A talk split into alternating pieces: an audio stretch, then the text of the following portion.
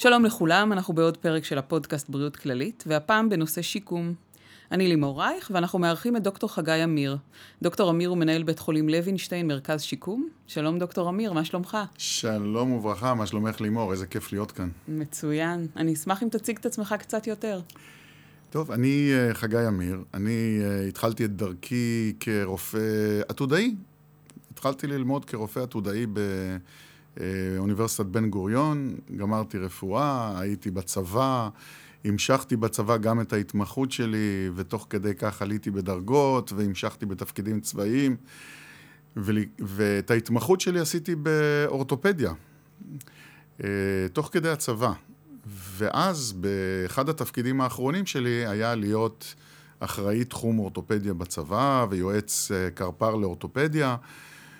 ואז לפתע שמתי לב שאני יודע לנתח דברים אדירים. לימדו אותי בהתמחות ובבית החולים לנתח כל מיני בעיות ושברים וכל מיני ניתוחים ענקיים, אבל כשאני בא לטפל באנשים שיש להם איזה בעיה, בעיה אורתופדית, כאב פה, כאב שם, אני לא יודע מה לעשות. ואז חיפשתי איזשהו פתרון, חיפשתי כלים. איך אני יכול לעזור לאותם אנשים שלא צריכים ניתוח, שלא צריכים את המיומנויות האדירות שקיבלתי בהתמחות שלי באורתופדיה, אלא רק צריכים טיפול בכאב שלהם או בבעיה שלהם, שלא צריכה ניתוח. ואז גיליתי למעשה את השיקום. והתחלתי התמחות שנייה, התמחות נוספת שלמה בשיקום. הייתי כבר בן 40 אז, והתחלתי התמחות מאפס. התחלת התמחות שנייה בגיל 40, כמו רבי עקיבא. אמ, ועשיתי את ההתמחות הזאת, חלקה בארץ וחלקה בחוץ לארץ. הייתי בשיקגו, במרכז השיקום מספר אחד בארצות הברית. הוא מדורג כך כבר קרוב ל-25 שנה, קרוב ל-30 שנה, כמספר אחד בארצות הברית בשיקגו. אה, הייתי שם כשלוש שנים, שהוכרו לי כחלק מההתמחות גם בארץ. חזרתי לארץ והמשכתי את ההתמחות שלי, סיימתי את ההתמחות בשיקום, בנוסף לאורתופדיה. אה, ואז עברתי ועבדתי במרכז השיקום בתל השומר במשך כתשע שנים בשיקום האורתופדי.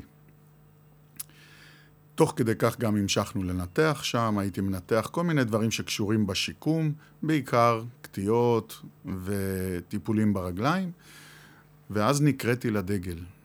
נקראתי לנהל את המחלקה לשיקום אורתופדי בבית חולים לוינשטיין, וזה היה לפני כחמש שנים. אותו בית חולים שאתה מנהל היום. אותו בית חולים שהיום אני מנהל, כעבור כחמש שנים התפנה מקום מנהל בית החולים, ואני הגשתי את מועמדותי, וברוך השם קיבלתי את זה לפני כארבעה חודשים, ומאז אני מנהל את בית חולים לוינשטיין. א', שיהיה במזל ומזלנו ומזל המטופלים. אני רוצה אבל לחזור קצת אחורה, כי לא ענית על השאלה המתבקשת, למה בכלל בחרת רפואה ולהתמחות באורתופדיה? אני מבינה למה שיקום, אבל למה בכלל בחרת בעולם הזה? טוב, לגבי הרפואה זה די ברור. אה, רציתי פשוט לעשות דברים, לעשות, עם קשר לאנשים. אני מחפש את הקשר עם האנשים, אני אוהב קשר עם אנשים. וזה היה די התבקש שאני אלך לרפואה. אמ, היו כל מיני אירועים שהביאו אותי לזה, אבל עקרונית מאוד הייתי קרוב לרפואה כבר משחר אה, נערותי, וברגע שהייתי צריך לבחור, אז עשיתי את הבחירה והלכתי לעתודה ברפואה. אה, מאוד שמחתי שעשיתי את זה, מכיוון שזה ממש התלבש על האופי שלי ועל הרצונות שלי להיות במקצוע שבו אני עוסק 24 שעות ביממה. זה חלק ממני. המקצוע שלי הוא אני, ואני המקצוע שלי. וזה היה אה, הרפואה. זה התלבש עליי כמו כפפה ליד. אה, מאוד אה, נהניתי מזה אז, ואני עד היום מאוד שמח שבכל מקום שאני נמצא ובכל זמן שהוא במהלך היום, אם יש איזו בעיה למישהו, פונה אליי, וזה לא משנה מתי, ואני תמיד עומד לרשותו, מכיוון שזה האופי ש... של הרופא כפי שאני רואה אותו. אז זה לגבי הרפואה. לגבי האורתופדיה זה היה די מתבקש, מכיוון שאני בן אדם מאוד טכני. אני יודע לעשות דברים, אני תופס תפיסה מרחבית, ומאוד uh, התקשרתי לנושא האורתופדי, כיוון שהוא עוסק בביומכניקה דברים ברורים, אתה רואה דברים, אתה יודע מה אתה הולך לעשות. יש תשובות די ברורות לבעיות. אה, בניגוד להרבה ענפים אחרים ברפואה, שאנחנו די עובדים עם עיניים עצומות, מנחשים, אה, לפי כל מיני אה, דברים שאנחנו מסתכלים בהם, אנחנו יכולים לבחור מה אנחנו עושים, ולא תמיד אנחנו יודעים בדיוק בדיוק מה, מה הפיזיולוגיה אומרת. בעוד שבאורתופדיה הדברים די ברורים לפי עקרונות ביומכניים, אפשר להבין מה הדבר הנכון שצריך לעשות. והדברים הגיוניים וברורים, וזה התאים לי, לאופי שלי ול, ולדרך העבודה שלי. Uh, השיקום הגעתי פשוט מכיוון שכשסיימתי את האורתופדיה ובאתי אל מנהל המחלקה שלי, שאותו אני מאוד מעריץ, פרופסור שמואל דקל, uh, ואמרתי לו, אני עכשיו רוצה ללכת uh, לתת התמחות בטראומה, בגב, בכתף, בהחלפות מפרקים. אמר לי, דוקטור אמיר, אתה לא הולך לכל הדברים האלה. לך יש קשר טוב עם אנשים, לך יש חוש טכני, אתה הולך לשיקום, ואתה תהיה המשקם הכי טוב בארץ. אמרתי לו, טוב, אם זה מה שאתה אומר, לשם אני הולך. ואז פניתי ועברתי אה, לשיקום, וזה היה אחרי שעשיתי כבר את התפקיד הזה בצבא, והבחנתי למעשה שחסרים לי הכלים לטפל באנשים, ובאמת השיקום נתן לי את הכלים האלה. כי אמ, אני חושב ש... אני חושב שנדבר על זה בהמשך, אה, בהמשך השיחה, אבל השיקום בעצם משלים את התמונה שהאורתופדיה חסרה. האורתופדיה יודעת לטפל ולחבר ולחבר חזרה את הפאזל שנשבר, אבל עכשיו צריך לטפל בבן אדם. אז בעצם מהדרך שלך אני לומדת ששיקום זה התמחות בפני עצמה, זה, אה, זה בעצם לא תת-התמחות? אז איפה לומדים את זה בארץ, או תקן אותי אם אני טועה? נכון מאוד, השיקום למעשה הוא התמחות בפני עצמה, היא לא קשורה לשום התמחות אחרת. אה, היא התמחות בהמון נושאים של שיקום, שעוד מעט נבין גם מה, מה הם, אבל עקרונית זה התמחות בפני עצמה. אנשים לא צריכים לעבור שום התמחות אחרת לפני זה, מתחילים את ההתמחות הזאת והולכים איתה ומסיימים אותה כרופאי שיקום. זה לא גריאטריה, זה לא טיפול באנשים זקנים, זה לא טיפול בילדים, אלא זה הטיפול בשיקום, גם של צעירים, גם של מבוגרים וגם של אנשים בגיל הביניים, כולם יכולים לבוא ולקבל שיקום, ועוד כמה דקות נסביר גם מהו השיקום. אז בוא נצלול. יאללה. מה זה שיקום? אז מה זה שיקום? קודם כל אנחנו צריכים להבין מה זה פגיעה. הפגיעה היא כאשר בן אדם מבריאות שלמה, או לא מבריאות שלמה, לפתע נופל למשכב, יש לו איזושהי מחלה או איזושהי פגיעה, אם זה פגיעה גופנית אה, בגלל אה, בעיה, אה, בעיה, תאונת דרכים, חבלות, נפילה, תאונות עבודה, שלפתע יש איזושהי חבלה שגרמה לו לפגיעה בעצמות, ברקמות הרכות, והוא כרגע צריך להירפא. כאשר יש פגיעות כאלה, הוא צריך ללכת לבית חולים, והוא מטופל במחלקה האורתופדית. או במחלקה כירורגית, תלוי מה הבעיה. יכולה להיות גם פגיעה במח... כמחלה, יכול להיות גידול במוח, יכול להיות פגיעה נוירולוגית, יכול להיות שבץ מוחי, יכול להיות מחלה ממושכת שגרמה לבן אדם פתאום שהוא לא מסוגל לתפקד. הדבר הזה גם כן, הוא לפתע מגיע לבן אדם באמצע החיים והוא נופל למשכב, והוא לא מצליח לתפקד, לא מצליח לקום. הולך, לבית החולים. מטפלים בו בבעיה, בפגיעה שהייתה לו. הפגיעה שמטופלת היא הפגיעה באיבר. האיבר נפגע, מטפלים באיבר כדי לגרום לו להתחיל להתרפא חזרה. ההסתכלות היום בבתי החולים הראשוניים, בבתי החולים הכלליים שאנחנו מגיעים אליהם, היא הסתכלות על הפגיעה, היא לא הסתכלות על התפקוד של הבן אדם באופן כללי, אלא מנסים לרפא את הבעיה שנפגעה. לרפא, לחבר את השבר ש, ש, שנוצר, לתפור את הקרע שנוצר. זאת, הפגיעה היא זאת שצריך לטפל בה. וכרגע, האדם, שברגע טופל, טופלה הבעיה, אמור לצאת החוצה ולהמשיך לתפקד. אבל הוא לא יכול, מכיוון שכרגע, למרות שהדבר טופל כמו שצריך, הגוף כולו עדיין בתהליך של החלמה. לתהליך הזה ולזמן הזה שהגוף צריך כדי לחזור חזרה לתפקוד הרגיל שלו, אחרי שהוא נפגע ועבר את השלב הראשון של הריפוי בבית החולים הכללי, התהליך הזה נקרא שיקום. עכשיו, השיקום שלו זוהי החזרה שלו לתפקוד הקודם לאחר הפגיעה הראשונית, או חזרה לתפקוד הקודם כפי שהיה, אם ניתן להגיע אליו לאחר הריפוי, או אם הייתה פגיעה שהיא פגיעה יותר מהותית והשאירה איזשהו נזק, איך הוא חוזר לתפקוד המרבי שלו עם אותו נזק שנותר. זאת אומרת שכרגע אנחנו לוקחים בן אדם שנפגע, ואנחנו צריכים להגיע חזרה לתפקוד בחיי היום-יום, בחיי המשפחה, בעבודה, אה, בכל תפקוד, לתפקוד המקסימלי שהוא יכול להגיע אחרי הפגיעה הזאת. זה השיקום. אני חוזרת אה, שנייה אחורה, אה, אני רוצה רק להבין, זה אנשים שבעצם, אתם מטפלים באנשים שנפגעו, שיש להם איזושהי מחלה ניוונית כלשהי, רק, או שאתם גם מטפלים באנשים, בילדים שנולדו עם פגיעות תפקודיות? כאשר אנחנו מדברים על שיקום, המילה שיקום, בעצם המובן המילולי של המילה שיקום, זה חזרה לתפקוד.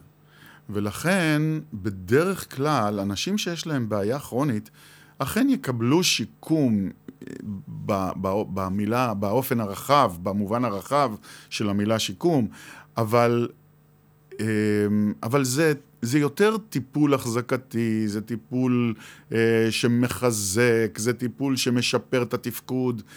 אפשר לקרוא לזה שיקום, אבל זה לא הליבה, זה לא הדבר העיקרי כאשר אנחנו מדברים על שיקום. השיקום באופן כללי זה כאשר יש פגיעה במהלך החיים ואנחנו צריכים לשקם לאחר הפגיעה הזאת. עכשיו, האם האנשים האלה צריכים להתאשפז בשביל זה? בדרך כלל לא. רוב האנשים שיש להם איזושהי מחלה ומגיעים לבית החולים, מטפלים בהם, שולחים אותם חזרה הביתה. לפעמים גם לא צריכים להגיע לבית החולים, מגיעים לרופא, או מגיעים לאחות, או מגיעים לפיזיותרפיסט, ישר, ויכולים להמשיך את השיקום שלהם, את החזרה לתפקוד, יכולים להמשיך אותו גם בבית.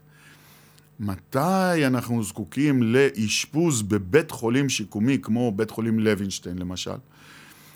ברגע שאותו בן אדם לא מסוגל לחזור לביתו, בגלל התנאים שאין לו בבית כדי שהוא יחזור לתפקוד, בגלל שהוא בעצמו עדיין לא מסוגל לתפקד לבד באופן עצמאי והוא זקוק לטיפול שיקומי אינטנסיבי בתקופה הראשונה, במצבים האלה, אז אנחנו צריכים לשים אותו באיזשהו מקום שיוכל לתת לו את התנאים להשתקם. להביא אותו למצב שהוא כן יכול להגיע למקום שבו הוא יכול להמשיך את חייו בצורה כמה שיותר עצמאית, להגיע חזרה לתפקוד כמה שיותר טוב, לחזור חזרה לתפקוד בביתו, בחברתו ובעבודתו. Uh, הדברים האלה יכולים להיות גם כאשר יש פגיעה מוחית, ואז אנחנו צריכים להחזיר אותו חזרה תוך כדי הריפוי של הפגיעה המוחית שהייתה, אם זה בגלל uh, נזק מוחי עקב שבץ, אם זה בגלל נזק מוחי בגלל דימום, אם זה נזק מוחי בגלל ניתוח שהיה צריך להיעשות בגלל איזשהו גידול או מפרצת או מה שלא יהיה במוח. כל הדברים האלה יכולים לפגוע בתפקוד של אותו בן אדם. ולוקח זמן למוח לחזור חזרה לתפקוד, ללמוד איך ל, ל, אה, אה, לבצע את אותן פעילויות במצב החדש. אתה מדבר אה, על חזרה לתפקוד, וזה שתי מילים שנזרקות לאוויר, אבל אני מניחה שמאחוריהן יש תהליך ארוך, ארוך, ארוך של עבודה קשה אצלכם בבית החולים. מה זה בעצם כולל, מה בעצם כולל תהליך השיקום? יפה. אמ, כשאנחנו מדברים על שיקום היום, יש לזכור שזה לא אה, איזושהי דיסציפלינה, כמו פיזיותרפיסט, שבא ונותן לך קצת תרגילים בפיזיותרפיה. שיקום זה הסתכלות רב-סקטוריאלית, זאת אומרת, במקצועות רבים שכולם מכוונים אל המטופל במרכז ואל משפחתו, כדי להחזיר אותו חזרה לתפקוד. המקצועות ש... שהשיקום הזה כולל, הם קודם כל, בראש ובראשונה, כמוביל את כל הצוות הזה וכמכוון את הצוות לכיוון שהחולה צריך להגיע אליו, עם מתן גבולות, מתן יעדים, זה הרופא, רופא השיקום. רופא השיקום לומד את זה הרבה שנים כדי שהוא ידע, יכיר את כל המקצועות שיצטרכו לעבוד פה יחד לאותו כיוון, לאותו יעד, והוא יכול לדעת מה הגבולות של כל אחד, לקבוע מה אנחנו יכולים לקבל מכל אחד, מתי אנחנו עוברים לשלב הבא, מתי אנחנו נשארים עדיין ומחכים, מה מותר ומה אסור לעשות. זאת אומרת, רופא השיקום הוא המתכלל, הרופא... האינטגרטור שמנהל את התהליך. נכון, הוא למעשה הקבלן ביצוע, מה שנקרא. הוא ראש הצוות, הוא הקבלן, נותנים, אותו, נותנים את החולה לרופא, אומרים לו, בוא תבדוק, תבנה תוכנית שיקומית. ועכשיו, לרופא יש צוות. מי בצוות שלו? אז בצוות קיימת כמובן האחות. האחות זה יד ימינו, העיניים של הרופא כלפי המטופל, והעיניים של המטופל מול כל המערכת. מכיוון שכאשר אנחנו מדברים על אשפוז, אה, אשפוז בשיקום, מי שנמצא כל הזמן ליד החולה, בכל עת, 24 שעות ביממה, זה האחות. האחיות נמצאות שם כל הזמן עבור אותם חולים. עכשיו, יש לציין שאחיות שיקום הן אה, בצורה מהותית שונות בהסתכלות שלהם אל החולה מכל אחות אחרת. מכיוון שהאחות בדרך כלל זה מקצוע סיעוד, זה גם נקרא כך, מקצוע סיעוד. מה זה סיעוד? סיעוד זה לעשות עבור אותו בן אדם. בשיקום האחות צריכה לשנות את כל המערך של הלימוד שלה והאימון שלה וכל מה שהיא מטבעה רוצה לעשות ולהגיד, רגע, אני לא רוצה לעשות את זה בשבילך, אני רוצה ללמד אותך לעשות את זה. אני רוצה ללמד את המטפל שיהיה איתך בהמשך, ללמד אותו לעשות את זה. אני רוצה שאתה תעשה את המקסימום שאתה יכול, ואני אהיה פה בשבילך. אני אתמוך, אני אעזור, אני אנחה, אני אתן את ההנחיות שצריך ואת ההדרכות שצריך, כדי שאתה תוכל לעשות את זה לבד.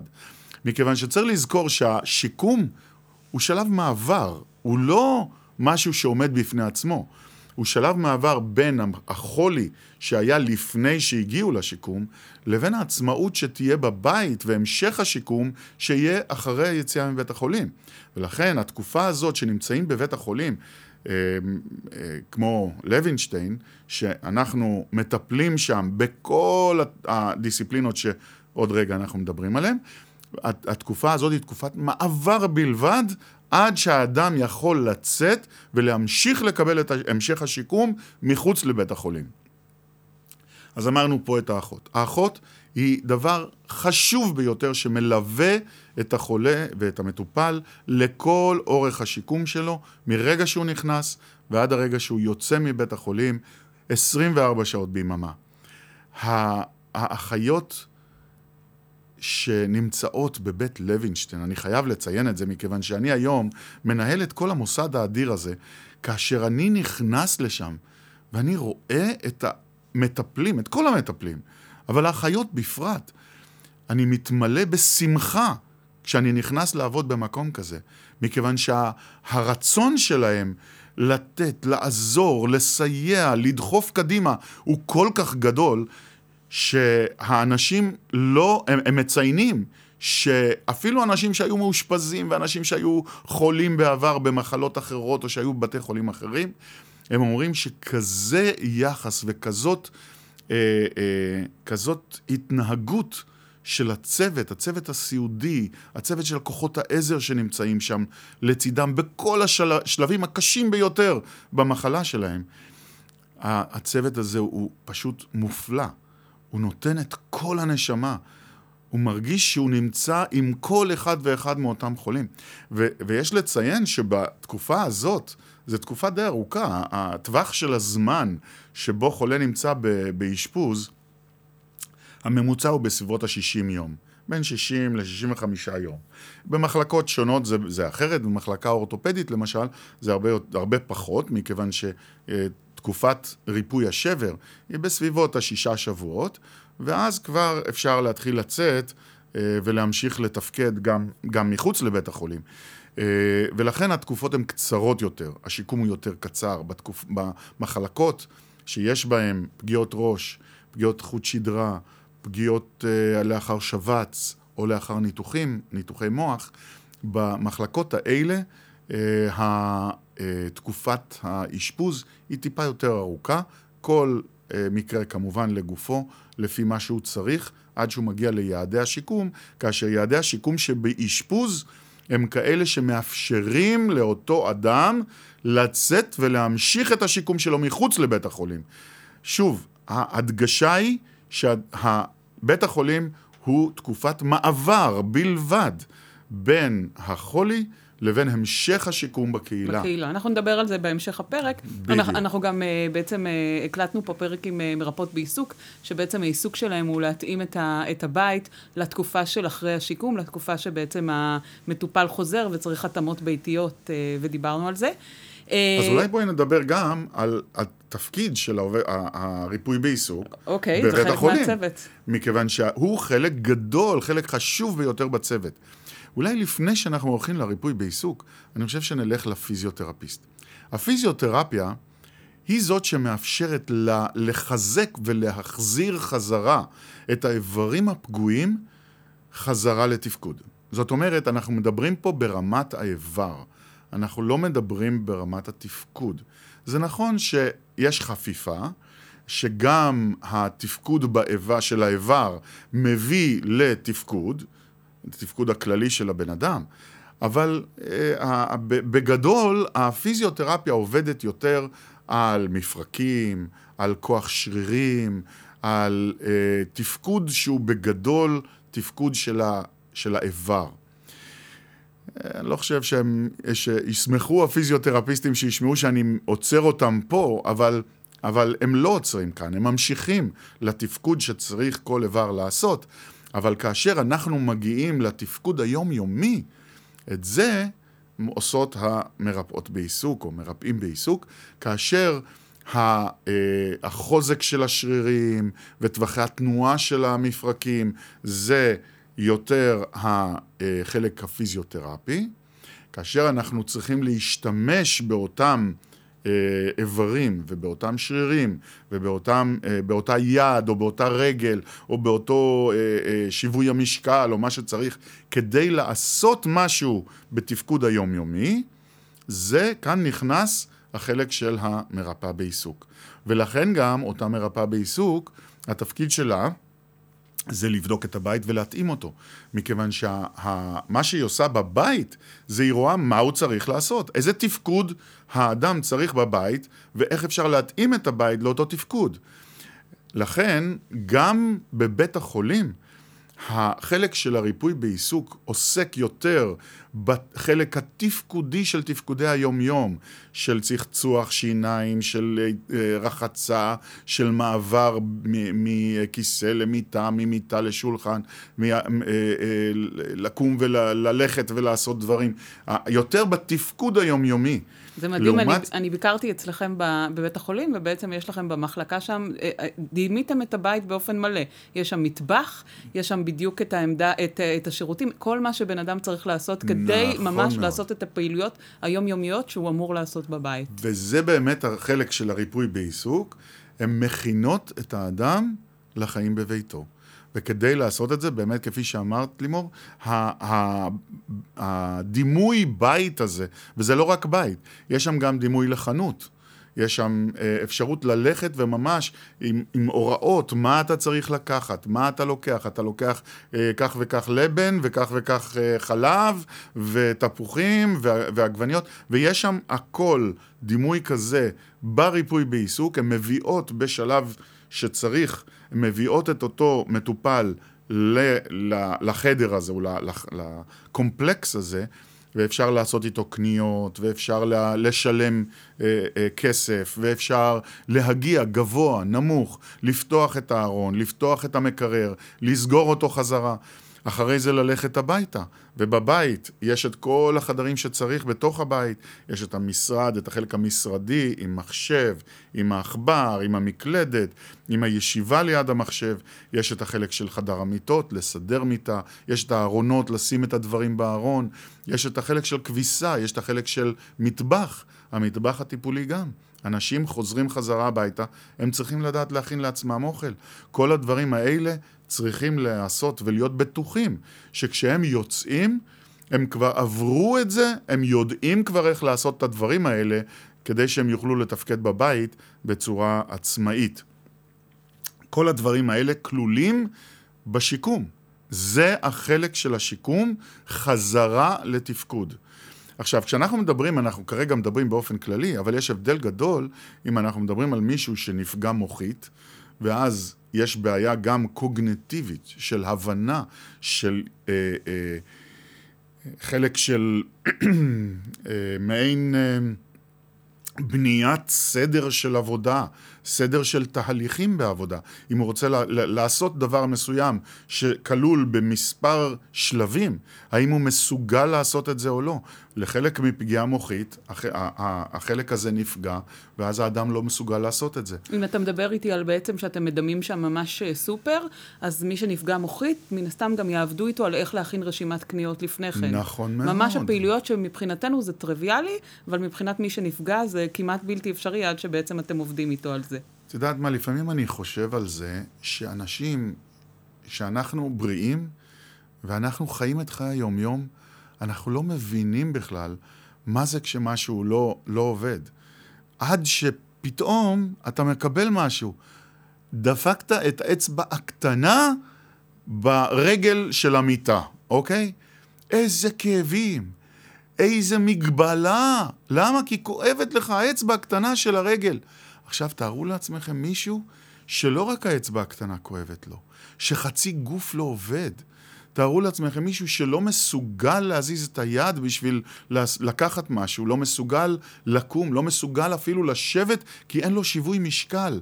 זה מכה שאנשים, ש, שאין להם את זה, אנשים שחיים את חיי היום-יום שלהם בבריאות שלמה, קשה להם בכלל לתפוס מה זה פגיעה כזאת שבא לבן אדם שהיה בריא לחלוטין, ולפתע דבר כזה נפל לו באמצע החיים.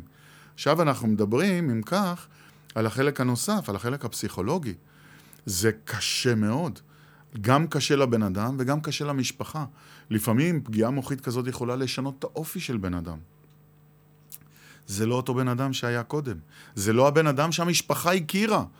והדבר הזה לא מעוקל ולא, קשה להם להכיל את זה, את הנושא הזה שפתאום הבן אדם הזה, שהם ראו את התמונה של כליל השלמות וכליל הבריאות, פתאום הפך להיות לבן אדם נכה שזקוק לעזרה או שזק, שצריכים לעשות לו, או שהוא לא מבין. אנשים ש, שהיו פרופסורים עד עכשיו, פתאום לא מסוגלים אפילו להשלים משפט. זה מכה קשה ביותר מבחינה פסיכולוגית, גם לאדם עצמו וגם לאלה שסובבים אותו. ופה נכנס החלק הפסיכולוגי. ואנחנו, יש לנו צוות פסיכולוגי גדול מאוד בבית החולים, שאנחנו משתדלים אה, לתת, אה, לתת מענה לאותן בעיות פסיכולוגיות, גם לחולה וגם למשפחתו, אה, במהלך תקופת האשפוז. אה, הרבה פעמים זה רק הכנה לטיפול ההמשכי שאותו בן אדם צריך לקבל כשהוא משתחרר. בקהילה. בקהילה. זאת אומרת, המעבר לקהילה הוא חשוב ביותר, ואנחנו כל הזמן, במהלך כל האשפוז, חושבים מה יהיה ביום שהוא משתחרר. מתחילת האשפוז אנחנו מכינים את האדם ואת משפחתו ליום הזה שהוא יוכל לצאת מבית החולים, מה קורה הלאה? מה הוא צריך להמשיך לעשות? עם מי הוא צריך להמשיך את הטיפולים? אם זה הטיפולים הפיזיקליים, כמו הפיזיותרפיה, ריפוי בעיסוק, ואם זה הטיפולים הפסיכולוגיים, האם הוא צריך טיפול פסיכיאטרי אולי, טיפול תרופתי, לפעמים הם זקוקים גם לזה, טיפול תרופתי כדי למנוע וכדי לטפל במצב דיכאוני קשה, או במצבים שמפריעים להמשך השיקום. לפעמים צריך המשך של שיחות וטיפולים בחוץ. לכן יש המשכיות ויש קשר שאנחנו יוצרים כבר באשפוז עם המערך שמטפל בקהילה, באותו מטופל, כדי שיהיה רצף טיפולי להמשך של הטיפולים בקהילה. עכשיו, אה, אנחנו דילגנו פה על, על אה, אה, מטפ...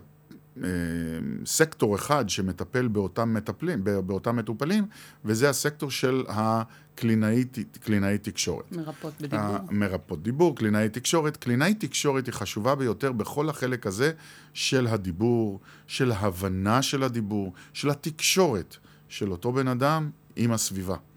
והבליעה, כל המערך של מה שקורה מסביב לפה והלוע, כל זה מטפלות הקלינאיות תקשורת, כאשר עם הקלינאיות תקשורת ישנו גם רופא אף אוזן גרון, שהוא מרכז את הנושא ורואה האם קיימת בעיה שחייבים להתייחס אליה מבחינה רפואית. למעשה, אם ניקח את זה בצורה אה, אנלוגית שמובנת יותר בחיי היום-יום, זה כמו שהרופא ישלח לרופא האורתופד, ישלח מישהו לפיזיותרפיסט שירפ... שיעבוד עם אותו מטופל כדי להשיג מטרה מסוימת פיזיקלית. פה הרופא אף אוזן גרון משתמש בקלינאי תקשורת כדי להשיג את אותם יעדים של מערכת הפה, הלוע, הדיבור, הדיבור הפיזי אה, שקיים אה, לאותו בן אדם. אתה יודע, אני מגיעה מעולם משאבי אנוש, ובעצם כשמיינתי לעבודה אה, אנשים ממקצועות הבריאות, כמו שאמרת, פיזיותרפיסטים, קלינאי תקשורת וכו', היה לי מאוד חשוב גם לבדוק את הגישה שלהם לחיים מבחינת האם יש להם סבלנות ואורך רוח לתהליכים ארוכי טווח. מה שאני לומדת ממך עכשיו, שבתחום השיקום זה אפילו אה, חשוב שבעתיים. מה בעצם צריך הצוות שלך אה, בבית החולים, איך, איך הוא צריך להיות, איך הוא בעצם אה, אה, יכול לטפל באנשי השיקום, האם זה צוות שבעצם יש לו אורך רוח ולא לתוצאות של זבנג וגמרנו, האם זה צוות שאני יכולה להגיד שהוא יותר חומל, מה מאפיין בעצם את העובדים של בית החולים? אגב, כמה עובדים אתה מעסיק שם? אתה, כללית מעסיקה כן, שם? כן, כללית, ואני אה, בראש המערכת פה, אה, יש לנו בסביבות ה-600, יותר מ-600 אה, עובדים. אה, בבית החולים, עובדים של הכללית. יש בנוסף לזה כ-200 מתנדבים ש, שממש עושים עבודה ברוכה בצורה לא רגילה אה, עם, עם המטופלים, ובלעדיהם הטיפול לא היה אותו דבר. אה, בנוסף לזה יש לנו כל מיני מערך של עובדים חיצוניים. שאנחנו מעסיקים לדברים, לדברים הניהוליים, לניקיון, להחזקה, לכל מיני דברים, שאנחנו מעסיקים אנשים מבחוץ, מערכות חיצוניות שנותנות לנו שירותים בתוך בית החולים.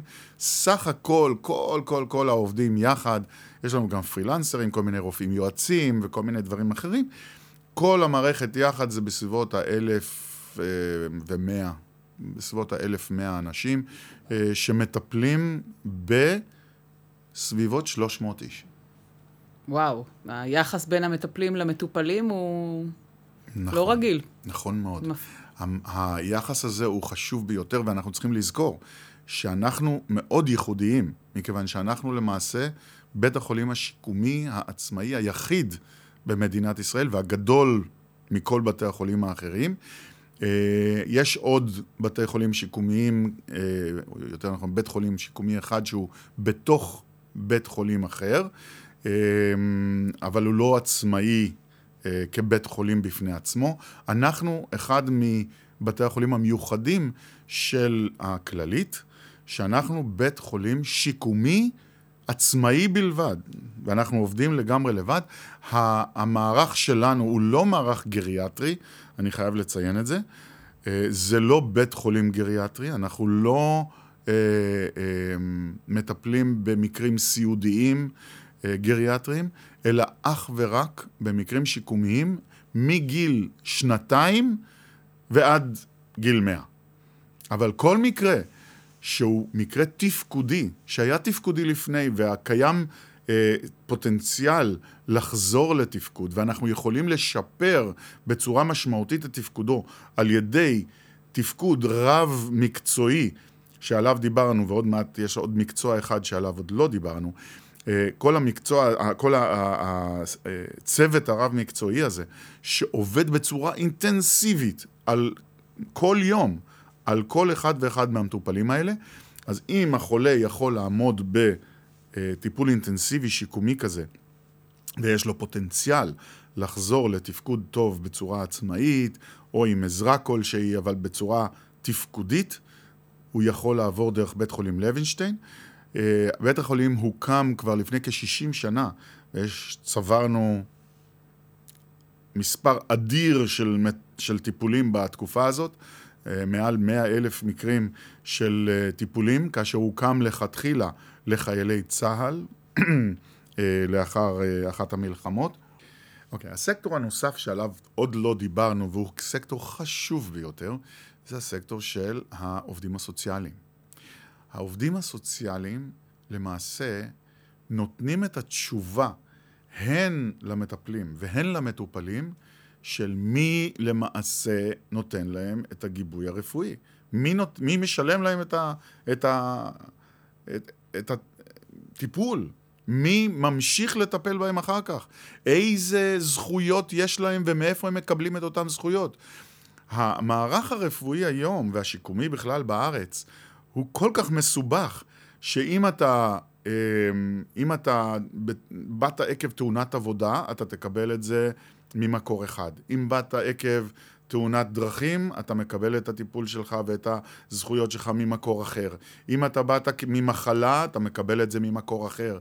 כל אחד ואחד מקבל את זה ממקורות אחרים, והרבה פעמים אנחנו מתחילים את הטיפול ועדיין לא ברור מאיזה מקור הדברים יגיעו.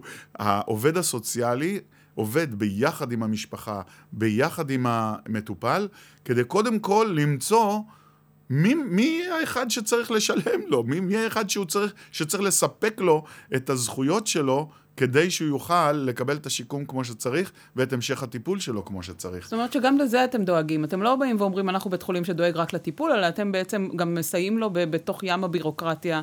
נכון מאוד. אני חושב שאחד הדברים המייחדים את רפואת השיקום, ואני חוזר עכשיו לשאלה הראשונה של מה המיוחד ברפואת השיקום, זה שרפואת השיקום היא התחום הכי הוליסטי שקיים בין כל מקצועות הרפואה בבתי החולים. אם אפשר להגיד את זה, אז הרופא השיקום הוא מעין רופא משפחה בתוך בית החולים לאותו חולה. הוא אמור לקחת את החולה, לראות ולדאוג לכל מה שצריך מבחינה רפואית לאותו בן אדם, בראייה הרחבה ביותר הקיימת. של הבן אדם בתוך ביתו, בתוך משפחתו, בתוך החברה ובתוך עבודתו, ואיך הוא יכול לעשות ולקיים את כל התפקוד שלו בתוך כל המערכות האלה. זה רפואה הוליסטית בצורה חד משמעית, כאשר למעשה זוהי חזרה, אה, הרפואת השיקום היא חזרה לרופא האמיתי שהיה פעם. אם אנחנו מדברים פעם על רופא שהיה יודע הכל, שהחולה היה בא אליו, והוא היה גם המנתח, וגם הגניקולוג, וגם רופא הילדים, וגם רופא המשפחה, והוא היה הרופא הזה שמסתובב ככה בין בית לבית עם התיק השחור הקטן שלו, ונותן תשובה לכל בעיה רפואית. אני חושב שזה... אה, בוא נגיד ככה, אחרי הדבר הזה, אחרי שזה היה, הרפואה הלכה והתקדמה, הרפואה המערבית, הלכה והתקדמה לספציאליזציה, להסתעפות ל, ל, ל, ל, לפרטים הקטנים ביותר.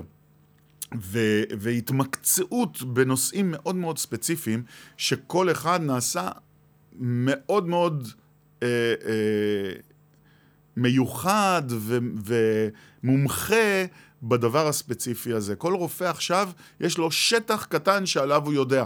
כל היתר, הוא יודע, אבל פחות, לא מעניין אותו כל כך. מה שהוא צריך לדאוג זה רק לנושא הספציפי הזה שהוא מומחה בו.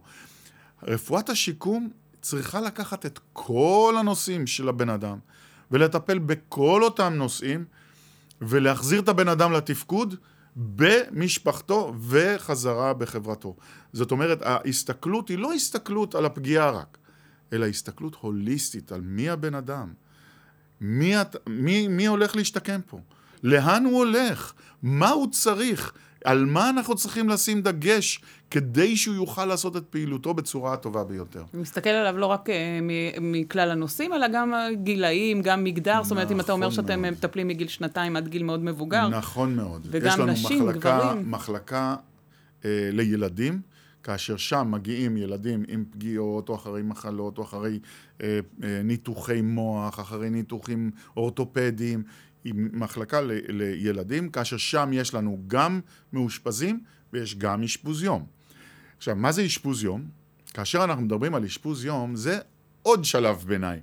שלב אחד נוסף, שממשיך את השיקום שהיה במחלקה, כאשר בן אדם היה באשפוז, שהוא לא יכול היה להסתדר בבית, והוא היה זקוק לטיפול אינטנסיבי, באיזשהו שלב הוא כבר יכול להסתדר בבית.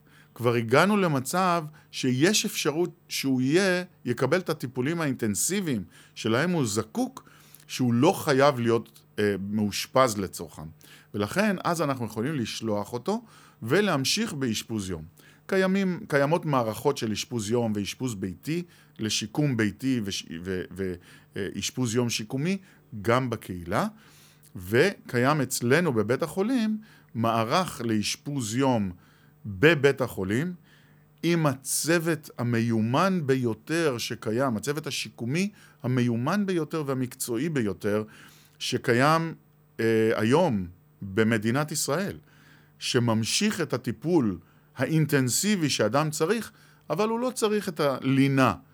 ואז הוא יכול ללכת לביתו, לבוא בבוקר, לקבל את הטיפולים שלו עד אחר הצהריים, ולחזור לביתו אה, אחר הצהריים. שזה בעצם שלב הביניים. זה שלב ביניים לפני שהוא יכול להמשיך טיפול פחות אינטנסיבי, והמשך של שיקום בקהילה, שאז הוא יכול פשוט לקבל איזשהו אה, אה, פיזיותרפיה, ריפוי בעיסוק. הוא לא צריך את המערך הרב-סקטוריאלי שיש באשפוז.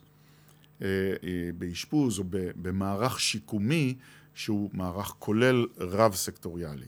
כמה מחלקות יש לכם בבית החולים? יש לנו היום אה, שבע מחלקות למעשה.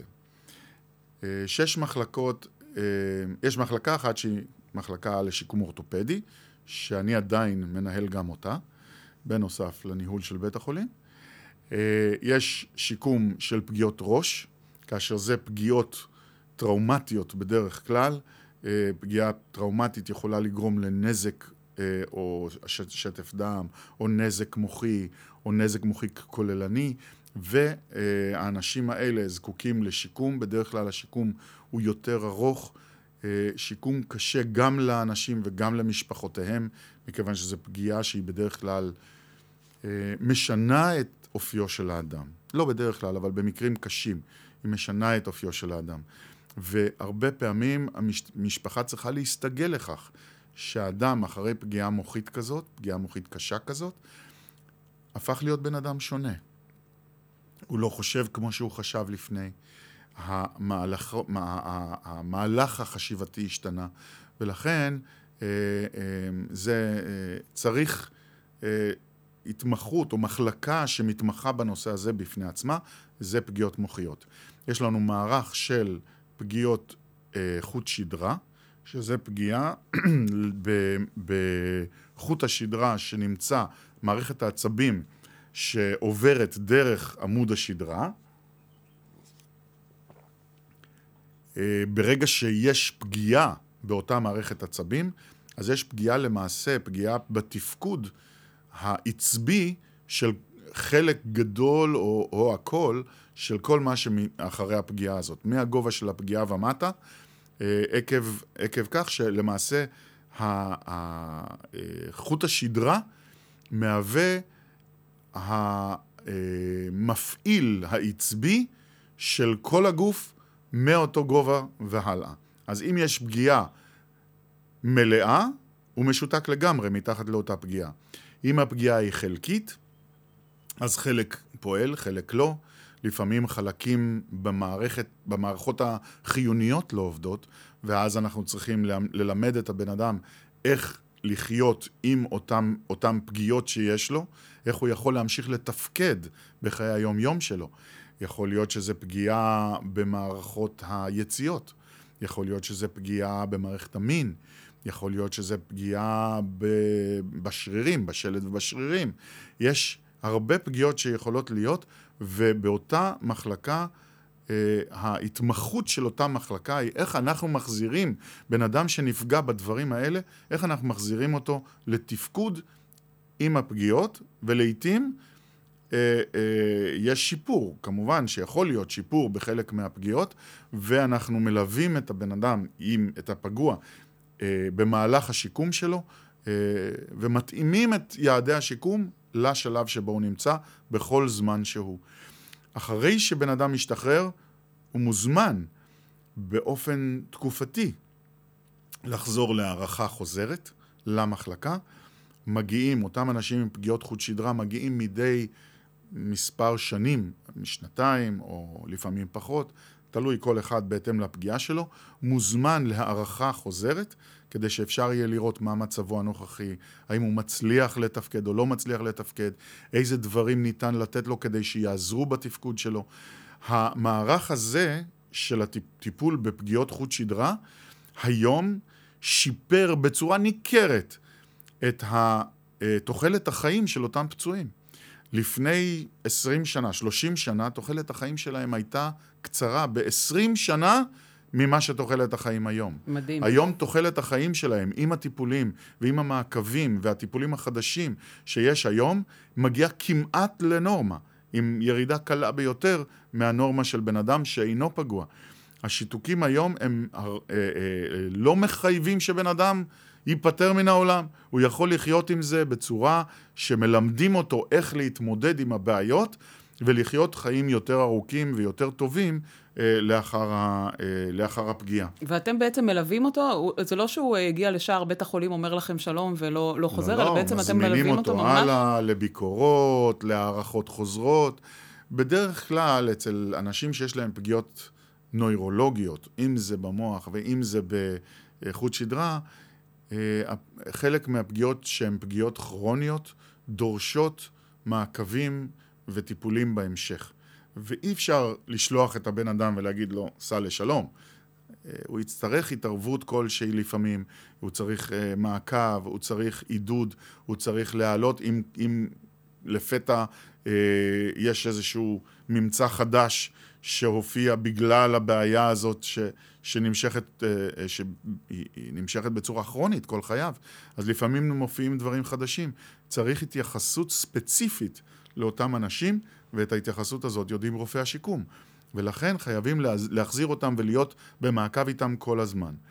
אה, האנשים הם צעירים, כל החיים בפניהם. אנשים שמגיעים אלינו הם אנשים שהם פעילים בחיי היום-יום.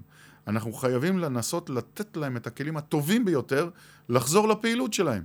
אם זה אנשים שהם נכי צה"ל, שנפגעו בצבא, ויש לנו, אה, בלי עין הרע, אה, מה נעשה, עקב המצב שקיים היום במדינת ישראל וסביבותינו, דואגים שיהיה לנו כל הזמן פגיעות אה, של חיילים וחיילים שמטופלים אצלנו, מקבלים מעקב צמוד, טיפול אה, אה, טיפול מקסימלי מהיום שהם מגיעים והלאה לכל אורך חייהם, מתי שהם צריכים, מוזמנים חזרה לביקורות, לטיפולים וכולי.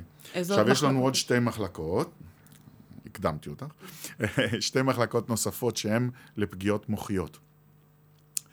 בצורה די, אה, די מלאכותית חילקנו את זה לשיקום נוירולוגי ושיקום מוחי.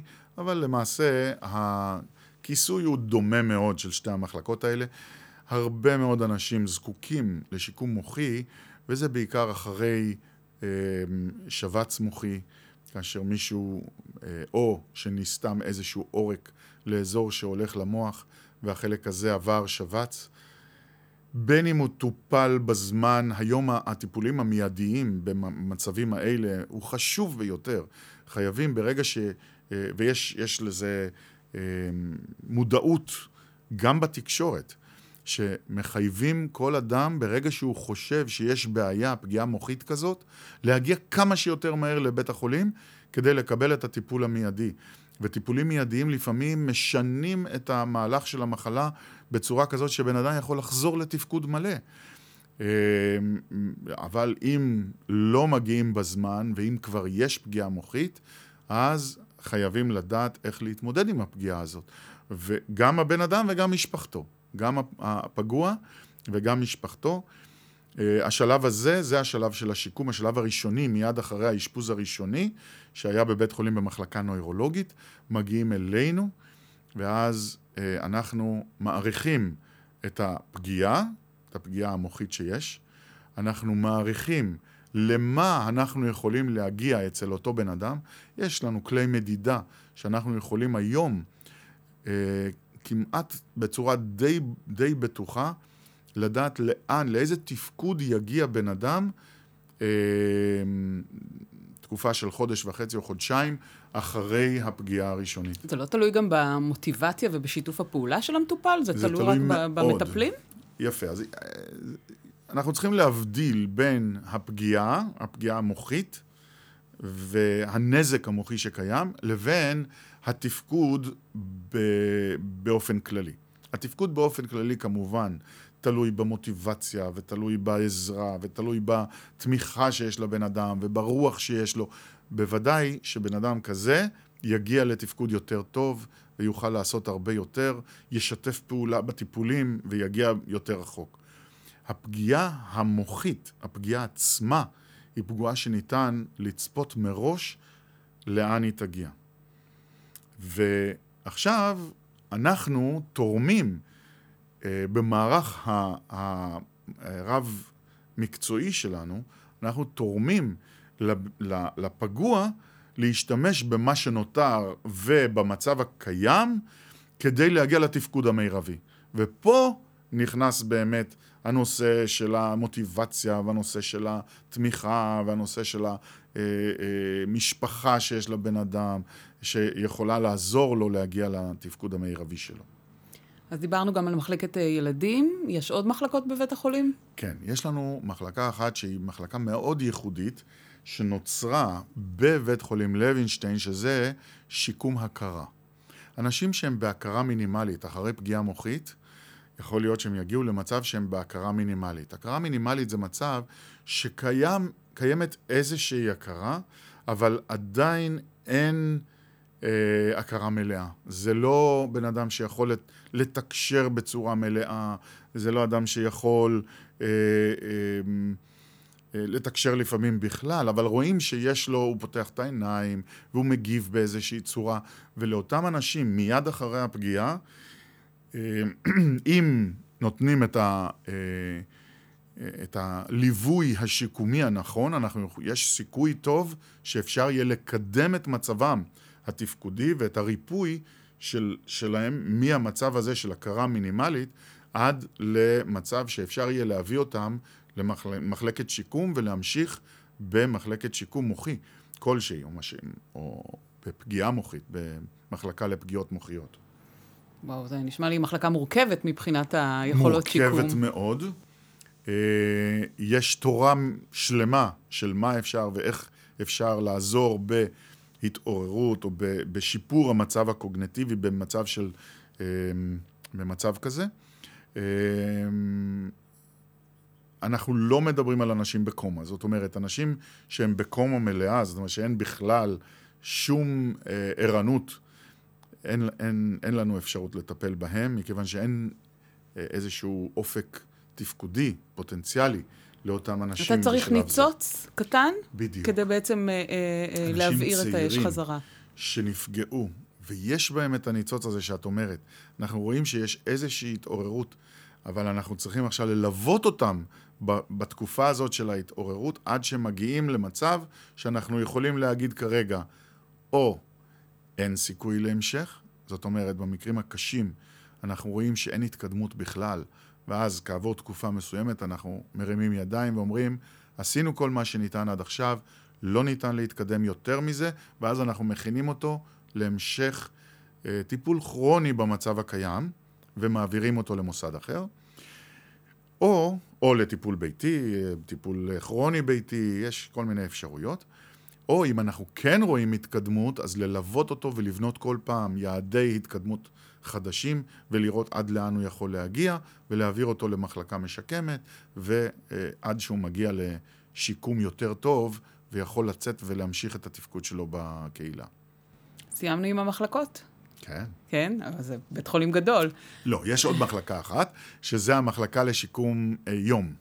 על זה דיברנו קודם, שזה שיקום יום, אשפוז יום שיקומי, כאשר המחלקה הזאת כוללת את כל אותן דיסציפלינות שדיברנו, אבל אין להם אה, מיטות אשפוז. זאת אומרת, זו המחלקה שבה באים מבחוץ, ישנים בבית, אבל באים רק לקבל את כל הטיפולים כאילו הם מאושפזים באותה מחלקה, מסיימים את הטיפולים שלהם אחרי הצהריים והולכים חזרה הביתה.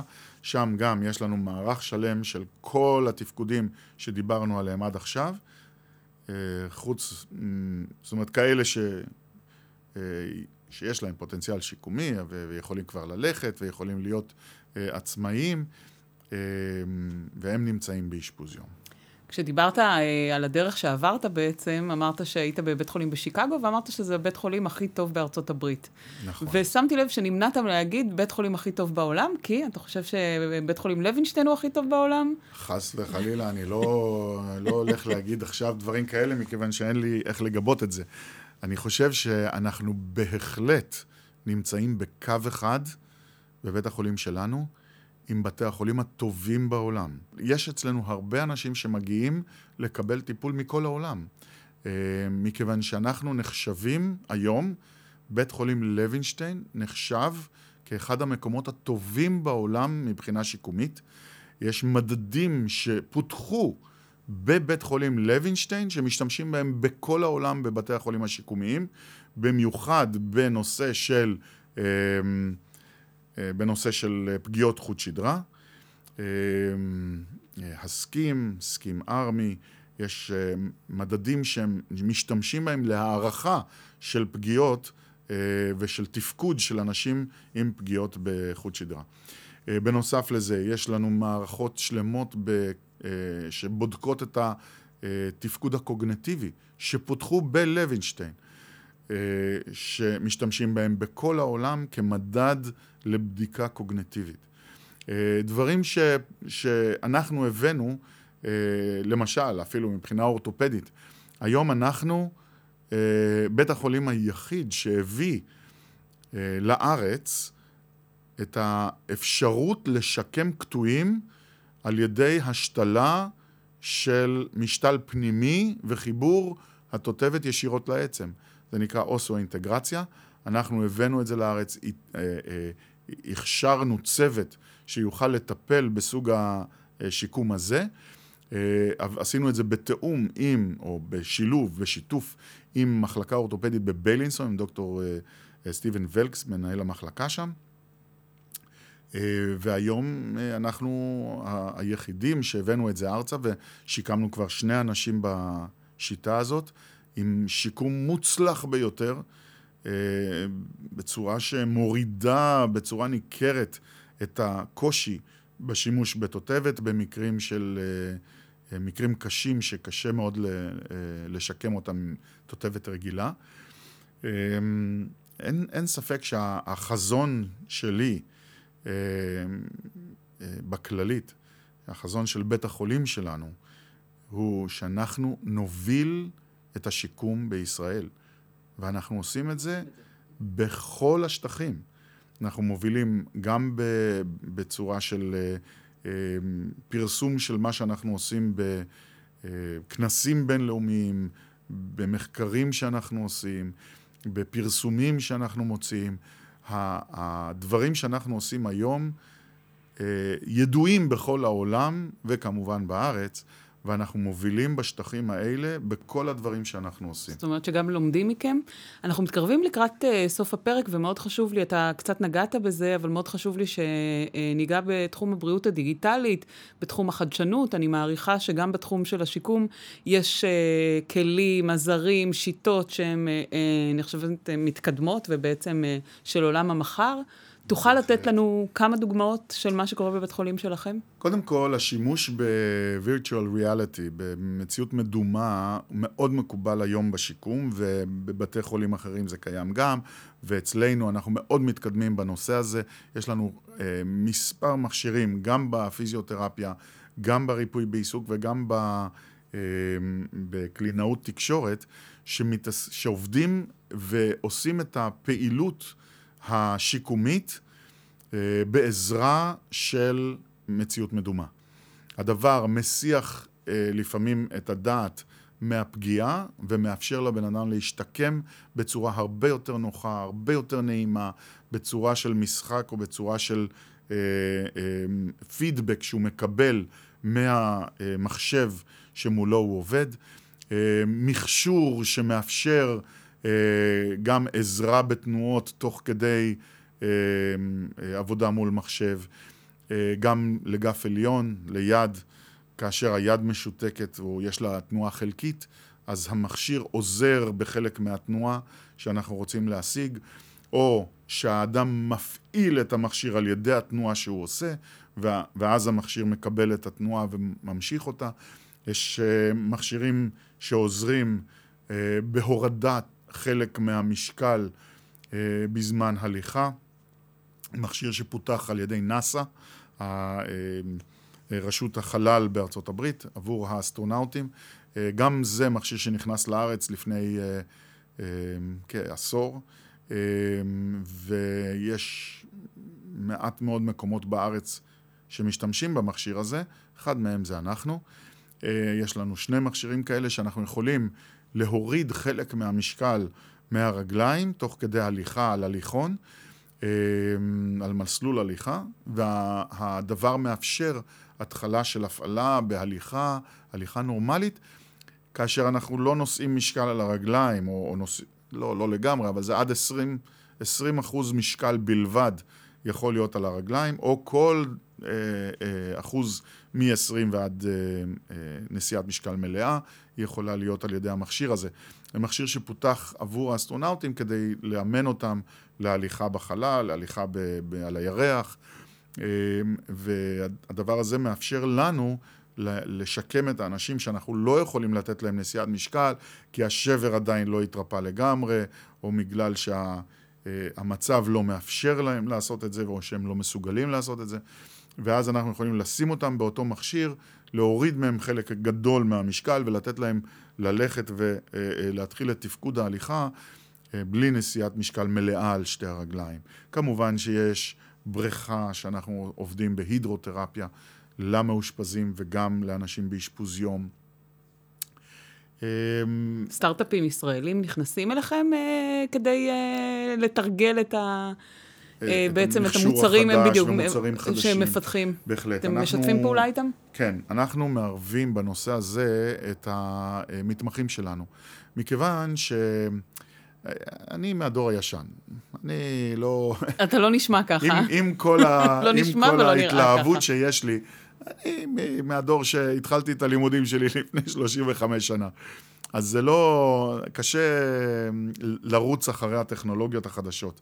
המתמחים שלנו, ראש גדול בצורה לא רגילה, אה, ואני נותן להם לרוץ קדימה. ברגע שיש איזושה, איזושהי מחשבה, איזושהי טכנולוגיה, אה, או מישהו שבא אליי ורוצה אה, להתחיל איזה סטארט-אפ, מה שאני עושה, אני לוקח את המתמחים שלי, מצמיד אותם אל אותו בן אדם, ואומר, יאללה, תרוצו איתו. והמתמחים, יש לנו uh, מתמחים נהדרים, uh, אני לא רוצה להתחיל להגיד שמות מכיוון שזה כל המתמחים שיש לנו בבית החולים uh, נכנסים בקטגוריה ואני לא רוצה להעליב אף אחד שאני לא מזכיר אותו, אבל כל המתמחים שלנו הם עם ראש גדול שהם יכולים לעבוד מול חברות, מול סטארט-אפים, כדי לפתח ולעזור בפיתוח של מוצרים שיכולים לסייע למטופלים שלנו בשיקום, אה, לעזור בפיתוח של אותו מוצר, להביא אותו למצב שהוא יכול, שניתן לעשות מחקר מדעי ולראות ולהוכיח את יעילותו, ולרוץ הלאה לפיתוח פיתוח עסקי של הפצה של אותו אה, של אותו מוצר עם האישורים הנחוצים, הן בארץ, הן של ה-FDA או של ה-EU וכולי. אה, אנחנו מתקרבים לסיום הפרק, אבל עדיין יש לי שתי שאלות. אחת מאוד אה, חשובה בעיניי, כי אני רואה אתכם בכל מערך כללית ואתם יחידים ומיוחדים. בכל זאת, מה מייחד את העובדים שלך בבית לוינשטיין? העובדים שלנו הם אנשים שא', כל המהות שלהם זה נתינה. הם, הם, הם אה, אה, מסוגלים להכיל ולחבק בהווייתם את המטופלים, ויש להם אורך רוח, והם יכולים ללכת עם האנשים ועם המשפחות בזמנים הכי קשים, וכאשר המשפחות לפעמים, לפעמים מרוב אה, אה, צער ומרוב כעס, לפעמים מוציאים עליהם את, ה, את הכעס, ו, והם מכילים את הדברים, ומרגיעים את האנשים, והם מסוגלים להפיח את הכוח להגיע לשיקום מלא ו- ולתת את האור בקצה המנהרה לאותם אנשים שנמצאים במצב הכי קשה שלהם. העובדים שלנו הם אנשים מדהימים, שאני פשוט מוריד את הכובע בפניהם על האפשרות ועל היכולת שלהם לתת את מה שהם נותנים בהכלה כזאת מקסימלית של המטופל ומשפחתו. אני לוקחת איתי מהפרק בעיקר את מה שסיפרת על האחיות שהן מכילות ועוזרות וסיעודיות, אבל גם אה, אה, נותנות למטופל לעשות לבד, כי זה מה שיקדם אותו. אם לא היית אה, רופא או רופא שיקום, מה היית? רועה צאן. או שאלה אחרת, מה תעשה בפנסיה? זה אותו דבר בערך. אה, בערך אותו דבר. אני לא חושב שאני מסוגל לעשות משהו אחר. החיים שלי הם חיים של רופא. ואני חושב שאני אהיה רופא וכל חיי. עד יום מותי, אני, אם ירצה השם, אתן את כל כולי למי שצריך. אני מודה לך מאוד שהגעת להתארח בפודקאסט אה, בריאות כללית. אני מקווה שבפרקים הבאים אנחנו גם אה, נזכה לראיין מטופל שעבר שיקום. אה, תודה רבה שבאת וגם הצגת את התחום המאוד מרתק הזה, ובריאות לכולם. תודה. תודה רבה לך, לימון.